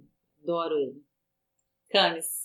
Então, a minha dica não é bem um livro sobre insônia, mas é um livro escrito por um insônia, que é o Franz Kafka.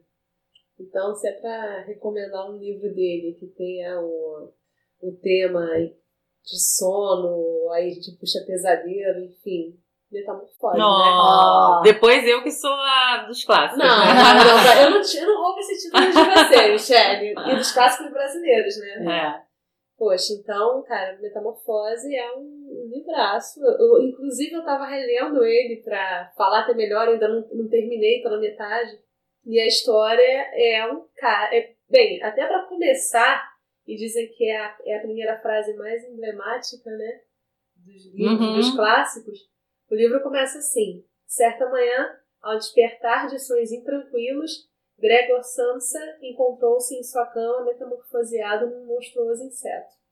É só isso, né? Tipo, Ele assim, acorda, dessa frase. É, na verdade, esse é o você- ponto. Ao invés de você. E já deu spoiler, não tem spoiler, É. amigo, porque a frase É, tá É. começa aqui. aí. O negócio é o desenrolar dele se vendo transformado. Mas esse início de frase é muito clássico, É né? muito clássico. E assim, ele acorda num pesadelo, né? Olha, que rolê é esse? hein? Que rolê é é esse? esse? Consegui um baratão aqui, eu sou uma barata agora. Ai, então, que horror. O cara acorda, o Gregor Sansa, que, assim, até estudiosos é, cruzam várias características do Gregor com o próprio escritor, com o próprio Kafka. A relação dele com o pai, isso tudo é meio que jogado assim no livro. O pai sendo um cara muito autoritário, o Gregor tendo medo do pai, assim como o Kafka também tinha muito medo da autoridade do pai, a figura do pai como um cara muito opressor, né? E meio que essa figura do pai dele meio que norteou assim, a personalidade dele também, enfim, influenciou ele na vida. Tanto é que no museu lá do Kafka tem uma carta dele, carta ao pai. E ele espinafra o pai, sabe? Porque você estou minha vida, porque você. Nossa, você... sério? Sério. Então o Kafka era um cara bem perturbado, ele, ele tinha desenvolvido um trabalho bem burocrático. É, eu lembro que era uma parada de, Mas sei lá, isso- Seguro? Seguros. É. É. era uma empresa de seguros. uma venda Alta- de alguma coisa bem chata. Assim. Sim, altamente burocrático. Preenchia formulários o dia inteiro. E ele usava aquele, aquele momento à noite e tal para escrever também. Né? E ele era um cara muito angustiado. Então acho que isso, eu deduzo, isso tenha influenciado também na obra dele. Né? E nesse romance, o Gregor, ele acorda transformado numa barata.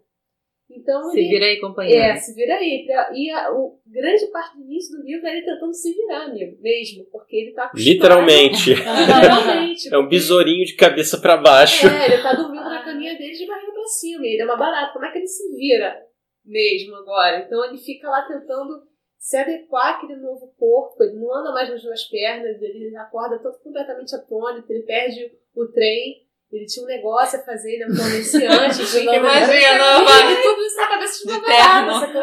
E ele assim, agora? Então, quer dizer, ele, o, o livro legal, assim, também, é que ele vive num, num estado de ansiedade constante, constante, né?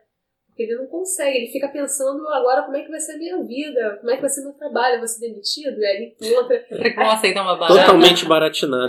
desbaratinado total. E, e, e as preocupações que ele tem com a família, ele é um cara muito ansioso, Gregor. Ele fica. Ele é o arrimo de família. Ele era, o, ele era o provedor da casa, não É era? o provedor da casa. Eles tinham uma situação boa, eram burgueses, assim. Tinha uma situação ótima, mas muito por conta dele. O pai tinha parado de trabalhar, a irmã ainda não só estudava, era uma garota muito mais jovem. A mãe também fazia coisas em casa. E como é que essa família vai se transformando com a ausência dele como pessoa e ele vai se animalizando, né? Ele vira uma barata lá e não melhora, aquele estado continua.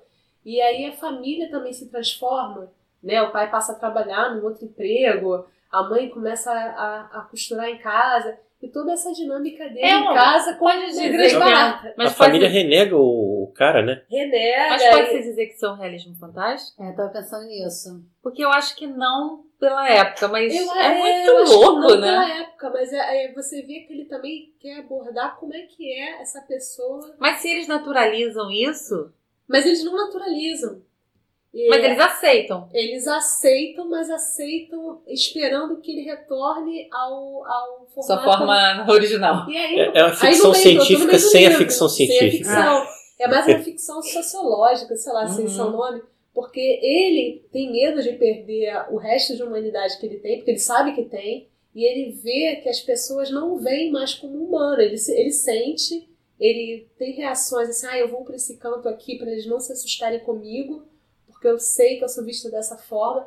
Ele não raciocina como uma barata. Gente, entendeu? isso é Distrito 9 total. Vocês viram esse filme? Não. Não.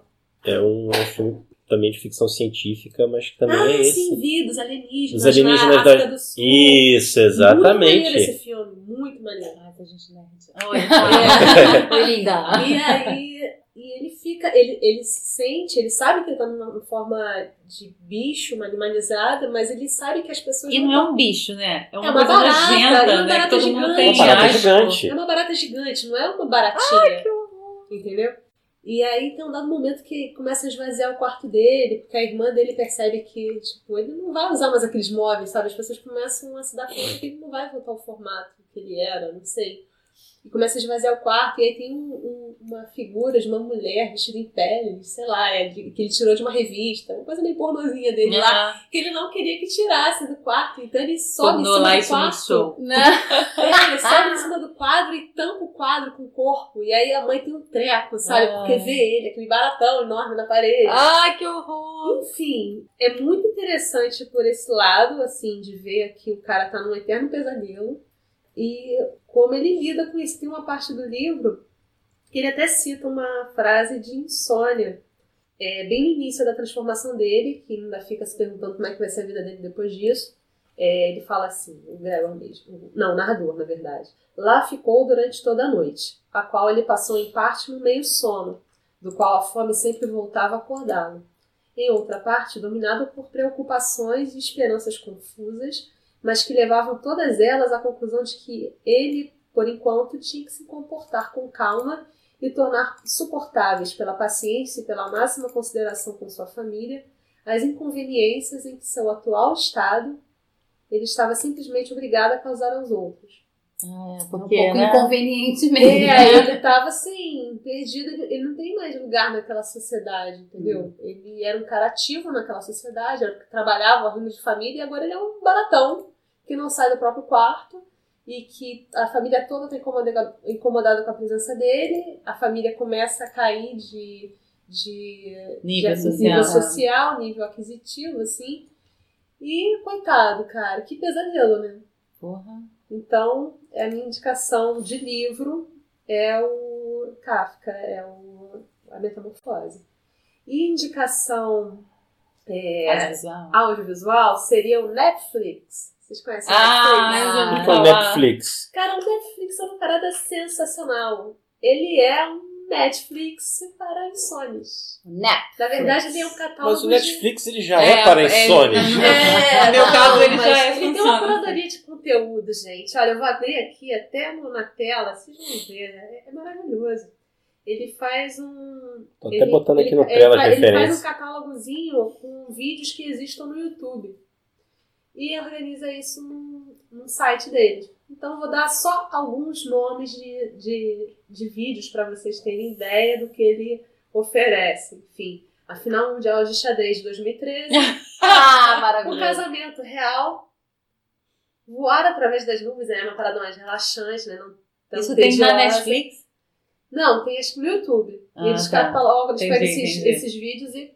Mas a ideia é você ver vídeos que, Que te deem deem sono. entendi. Exato. E Tô- você sabe ó, Imagina se você se torneio, apega ali no meio. Torneio de palavras cruzadas, cara. Ah, Tour de eu França de de 92. Aquela Nossa. galera pedalando. Vocês sabem horas, que na? Netflix tem um vídeo, eu não sei se ele é secreto, mas que é uma lareira crepitando por duas horas. Mentira. vou Tem lareira ardente agora. Aí, é tem na? Netflix isso. Então, a Lareta Ardente temos. Tem uma rotisserie de, de chalé suíço também com uns, uns galetos aqui. Fritando, grelhando. Aí eu ia ficar com fome. E, ia e olha, tem um aqui maravilhoso que eu acho que eu usaria pra dormir, porque é uma coisa que me dá soninho. É um ventilador oscilante. Ah, É a um Viviane vídeo fala ventilador. isso, que tem que ter um barulho de ventilador pra ela dormir. Não, mas é aquele de pé, não é nem ventilador de teto, é aquele que gira assim. Hum, faz mais barulho. Então, gente, se você tá com sono, teste o Netflix no seu celular, mas coloca o, o, o Tira óculos o laranja laranja. óculos laranja. pra que os raios azuis não influenciem na sua vista. Acho que Eu, eu já usei muito ajuda. white noise pra tentar dormir. Aí é barulho de chuva. é- Uhum. Assim, funciona durante 30 Aqueles segundos. CDs de Haribo, assim. Ai, que tem um Ah, gente. Pra mim Certo, não rola. não? Eu uso pra fazer É relaxamento, mas para dormir eu preciso de silêncio. Então, É. É. White, olha, eu coloco white noise, noise pra tocar com o tampão de ouvido. vocês acham Ou que seja, tá bem, gente? seja. Não tá bem, não. Rituais bizarros para dormir. Então, gente, então vamos puxar aqui uma brasa para nossa sardinha. A gente falou de vários autores que abordam a insônia, mas nós também já abordamos a insônia no nosso queridíssimo Tem Gente Escrevendo. Foi o nosso tema de número 16, se eu não me No engano. início de, de blog. Faz muito Eu não fazia nem parte ainda, gente. Era dos Muito Babies, 2015. Exato, foi. Foi o tema 16. Camila já desenhava? Já, Já, tem um dos mais- meus primeiros desenhos. Uma ilustração maravilhosa, gente. Entra www.temgentescrevendo.com e Porque antes de Camila entrar, eu fazia curadoria das imagens no Google mesmo. Vai, Google. by Google. Então a gente selecionou alguns contos aqui para leitura. Quem vai começar é Rafa Monteiro, que vai ler o texto de quem, Rafa? Eu vou ler o texto da Mick. De Mick Paiva, que está aqui presente. Rafa Todo Monteiro. dia. Rafa Monteiro, tadinho. Monteiro. Vai ser engraçado, né? Porque o texto, ele é... Eu vou ler com essa minha voz, assim, meio grave. O Eu não lembro, é gente. É desse menina, texto, né? Pode ir, pode Vai ir. ser É. engraçado. Eu gostava do borrado do lápis de olho que fica no dia seguinte se você não tira a maquiagem muito bem. Eu achava lindo quando no colégio as meninas apareciam assim nas aulas de sábado. Eu nunca saí, meu pai não deixava. Hoje eu fico pensando se elas faziam isso porque gostavam de mostrar que eram maduras e saíam sexta-noite, ou na época não havia bons demaquilantes no mercado. Eu penso em muitas coisas nas minhas noites de sono. Lembro-me do dia em que gritei com a minha irmã, dizendo que ela estava com inveja do meu relacionamento. Ela estava sendo uma filha da puta, mas eu estava vivendo uma mentira e não tinha noção disso. Eu penso em muitas coisas nas minhas noites de sono. Já me veio à cabeça um menino de que eu gostava no CA, o Eduardo. Ele era gordinho, bem mais alto do que eu, negro e bem safadinho. Mas no mês das crianças, no jardim escola da tia Zezé, na Pavuna, rolou uma pista de dança para alunos e Eduardo ficou escondido embaixo da mesa. Eu penso em muitas coisas nas minhas noites de insônia. Eu me lembro também no dia em que agarrei com um cara que era muito afim na casa da matriz e ele foi um babaca. Eu penso em muitas coisas nas minhas noites de insônia. Os barulhos da noite são muito diferentes do dia. Chegou a angústia agora, um aperto no peito que só passa com o choro. E o choro pelas misérias do mundo, pelas minhas misérias sobretudo, e o choro com medo da morte. Eu tenho medo da morte, desespero em pensar a morte de quem amo, e fico pensando que não terminei Narcos nem os livros que ganhei de aniversário. Esse sacanagem morrer. Merda de remédio que vou fazer feito. Tanta palhaçada para comprá-lo deveria pelo menos me fazer desmaiar. Os passarinhos começaram a cantar. Me explica como tem passarinho feliz pela Tijuca. Ainda choro mais um pouquinho ao ver pelas frestas do blackout o dia que está raiando. Evitei a noite inteira acender a luz e ler para não me desviar ainda mais do sono e agora só me resta levantar, tomar um banho e ir para o trabalho. Hoje à noite eu vou querer variar os pensamentos. Ai, gente, que maravilhosa! Que vergonha. Cala a boca, Mick Paiva. Ah, e porra, sacanagem eu ler depois do Rafael, porque ele leu muito bem, né? Gente, olha, eu tô impressionada. Arrasou, Rafa, mesmo Obrigado. com a voz assim. Então agora eu vou ler o texto do Rafa, Rafa Milena, como está escrito aqui no meu celular. não, Rafa Monteiro. Ah. Mas no meu celular é Rafa Milena. Eu não leio muito bem, mas a gente tem edição, então eu tô tranquila. O texto do Rafa de 10 de setembro de 2015. 3. A pior parte era sempre o começo e o final da noite, e por noite entenda-se o intervalo de tempo em que eu deveria estar dormindo. O começo é ruim porque você está cansado e precisa mais do que nunca daquelas horas de sono profundo. O corpo está funcionando no laranja, sem muita energia para coisas que importam e a mente no vermelho. Já tentou escrever alguma coisa ou tocar violão numa hora dessas? É impossível, por mais que você esteja elétrico. Baixa aquela mistura de torpor e distração que deve ser o oposto da atenção. É quase como um estado de consciência alterado. E nem adianta me dizer que fazer essas coisas para o sono chegar, porque ele não chega. O final também é ruim, porque você fica um trapo na hora em que precisava estar disposto. A sorte, se você é um insônia crônico, é ir aos poucos aprendendo a lidar ou hackear essa situação, como essa galerinha millennial gosta de colocar. Seja para melhorá-la um pouco ou revertê-la a seu favor. Tipo fazer exames, extrair dente ou ir para o trabalho no último dia do aviso prévio. Assim, tem aquelas, aquelas telas azuis todas e um bilhão de distrações da vida moderna para te manter acordado até cedo. Facebook, joguinhos, pornografia, assaltos à geladeira, etc. Mas repare que elas não podem criar nenhum problema que já não estava lá antes. Pode reparar que quem está chapado de sono não vai largar a cama por essas coisas. Isso tudo aí está mais para refúgio do que para causa. Ok, talvez nem tão refúgio assim. Mas se dormir está fora das possibilidades, o que te resta? Assim, claro, existem maneiras mais saudáveis de encarar as madrugadas. Mas e quando seu tempo de madrugada é tão grande que você já é praticamente um monge, desses que abdicaram de todo esforço inútil das coisas mundanas? Quando nem a meditação, nem a leitura, que nem adianta muito, já que cansado não se absorve quase nada, e nem banho quente te fazem dormir? Aliás, preciso descobrir o que se faz em mosteiros quando tem algum monge ou freira insônia. Pelo jeito, isso não deve acontecer lá. Essa galera tem uma rotina pesada e imutável de orações e trabalhos, e nenhuma distração que desfaça aquela vida espiritual realizada. Se nem faxinar a casa resolve, é porque não te resta mais nada que não seja abraçar a madrugada. Que os deuses do café nos abençoem. Maravilhoso! Adorei. Viu, Rafa? Você falou do, do mosteiro? Hum. Então, não sou monge nem nada, mas estava lá, né? No, no insônia. budista. Insônia. insônia. Acontece. Então, gente, eu vou ler o texto do Luiz, Luiz Eugênio. Que é nosso pastor ah, e nada nos faltará. É, nosso leitor será, voraz. Será convidado de um podcast nosso também. Muito legal, ele escreve super bem. É o Machado, o nome do texto, de 10 de setembro de 2015 também. Passou rápido, hein, gente? Às vezes eu tenho insônia. Não é algo diário, acontece com muito espaçamento, para dizer a verdade. Eu nunca tive muito problema em dormir. Talvez eu tenha demorado para encontrar um travesseiro ideal, mas tirando isso, eu sempre fiquei bem. Eu quero insistir que meu maior problema é o travesseiro, mas mesmo com o travesseiro correto, às vezes eu fico sem sono. Sempre acordei muito cedo para trabalhar e depois de um tempo eu acabei me acostumando. Mesmo assim, às vezes eu não consigo dormir. Quando eu tenho sono, eu sempre penso nas mesmas duas coisas. Primeiro, que por mais que sejamos seres adaptáveis, sempre nos moldando para poder se organizar e trabalhar nas mais diversas adversidades, muitas das coisas que tomamos de graça, na verdade, são imposições absurdas da sociedade. Repara bem, eu não posso dormir e acordar a hora que eu quiser. eu não posso dormir na hora que eu quiser. Eu não posso nem almoçar na hora que eu quiser. Quem comanda a minha vida é meu chefe.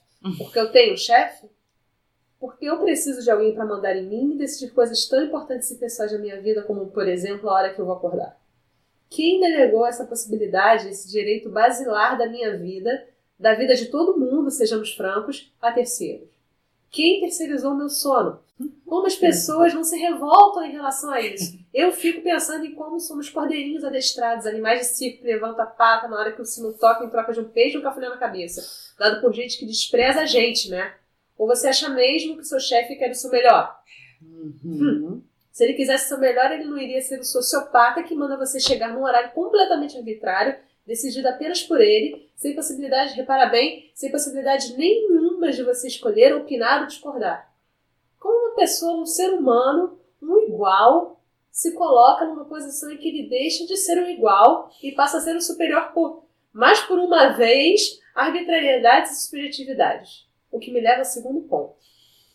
Eu deveria largar absolutamente tudo e morar na floresta. Isso aí. Eu seria bem feliz na floresta. Ter uma vida tipo aquela que o Turro queria e sonhava. Poder viver de mim mesmo.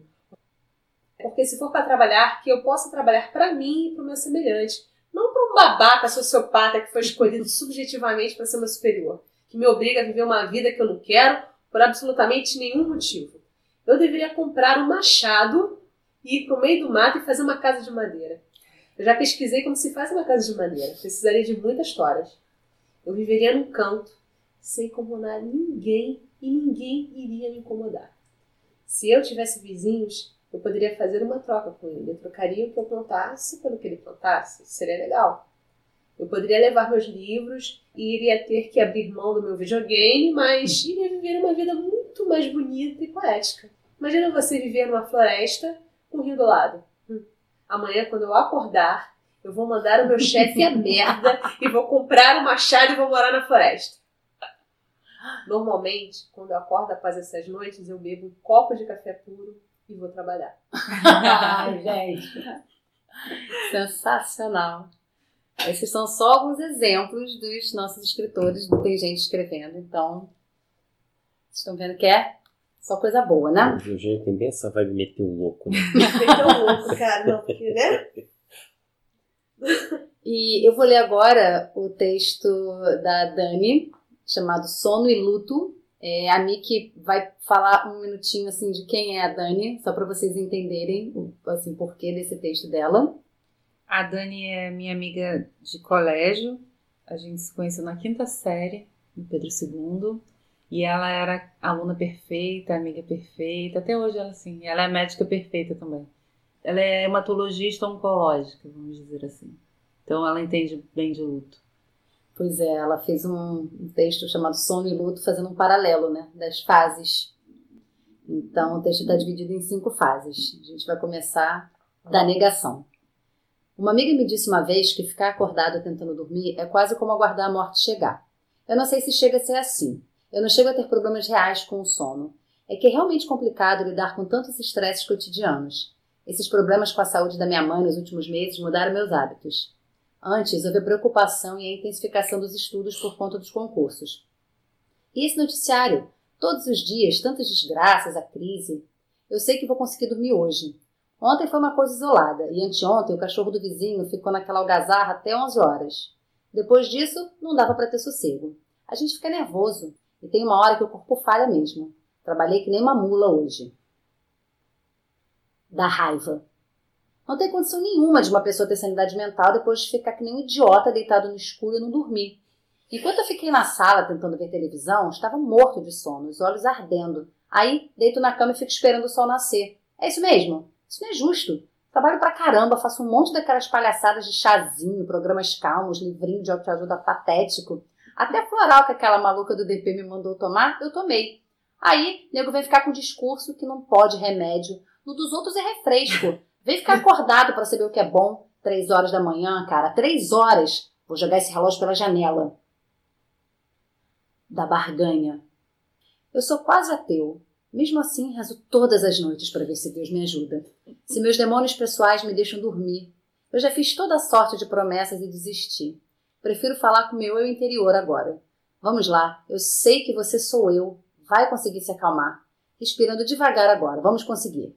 Só umas três horinhas para conseguir chegar inteira na reunião das oito. Um pensamento bom de cada vez, sem angústias. Vamos lá, cérebro, colabora comigo. Da depressão. Eu sei que eu nunca vou conseguir ter um sono saudável. Que vontade de chorar. Nada dá resultado. Eu não durmo, fico mal-humorado. Nunca vou conseguir ter nada de bom na minha vida. Era melhor morrer logo. Mas eu nunca vou morrer dormindo, como as pessoas desejam por aí. Eu vou morrer acordado, porque eu não durmo. Preciso me controlar e parar de chorar. Meu nariz vai ficar mais entupido ainda. Aí, Rafa. Por que comigo? e agora a última fase que é da aceitação. Sabe, eu não posso me deixar abater. Eu estou muito cansado. O dia foi exaustivo. Ontem dormi por poucas horas. Uma hora o corpo falha. depois de tantos dias sem dormir bem. É só me acalmar, fazer meus exercícios de respiração, ter bons pensamentos. Se eu não conseguir dormir hoje, vou marcar outro médico. De repente, mudando o remédio melhora. E também, se não melhorar, eu vou me adaptando. Só não tem jeito pra morte. Ai, dá vontade de Ai, aplaudir, gente, né? maravilhosa, maravilhosa. E são nossos autores, gente. Incríveis, maravilhosos. Então, gente, temos um programa, como diria Mamilos. Temos. Vai todo mundo ter uma boa noite de sono hoje? Rafa vai ter uma noite ótima, né? Cordeirinhos. Eu acho que eu tô dando um polaraminezinho. Ai, eu acho que eu também vou levar né? um. A gente não está fazendo apologia à utilização de É. medicamentos sem é, receita médica. É. O Polaramine não é um tarja preta, é um antialérgico. Você pode comprar assim. Este Na não prateleira é um da farmácia. Né? Este não é um post. Não Nós é. não Hashtag somos ad. patrocinados. Até Use a com gente parcimônia. É. É. um remédio que, se você não, não está acostumado, ele é. Exato. Ele apaga você. Ele apaga, é, mas não é, o- não é o ponto, Mas né? depois eu dou dicas aqui. Eu tô regulando aqui, a gente acha que ainda tem dois minutos pro do Rafa morrer, né? Boa noite, Rafa. Então, gente, boa noite. Boa, Boa noite, noite para durmam bem. todos. Durmam bem, gente. Ou não.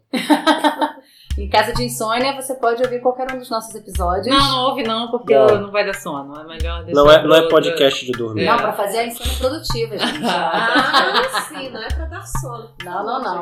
Quer dar sono, vai lá no Netflix. Só pro Netflix, exato. Boa noite. Valeu, Boa noite, gente. gente. Boa noite.